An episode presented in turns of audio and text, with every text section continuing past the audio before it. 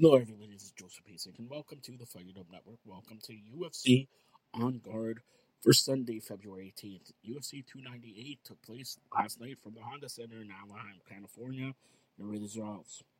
In the early prelims, Maverick beat Lee, unanimous decision 30 27, 30 27, 29 28.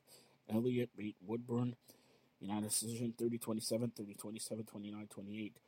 Barlow got by Quinlan TKO round 3 118 in.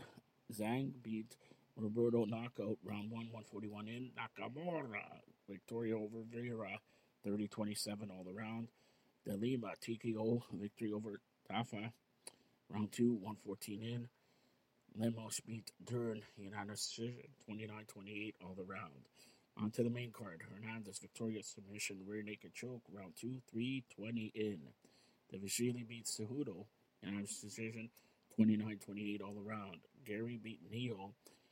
Split decision 27 30, 30 27, 29 28. Whittaker beat Costa. Unanimous decision 30 27, 29 28, 29 28. And Topuria beat Volkanovski. Knockout. Round 2, 3 32 in.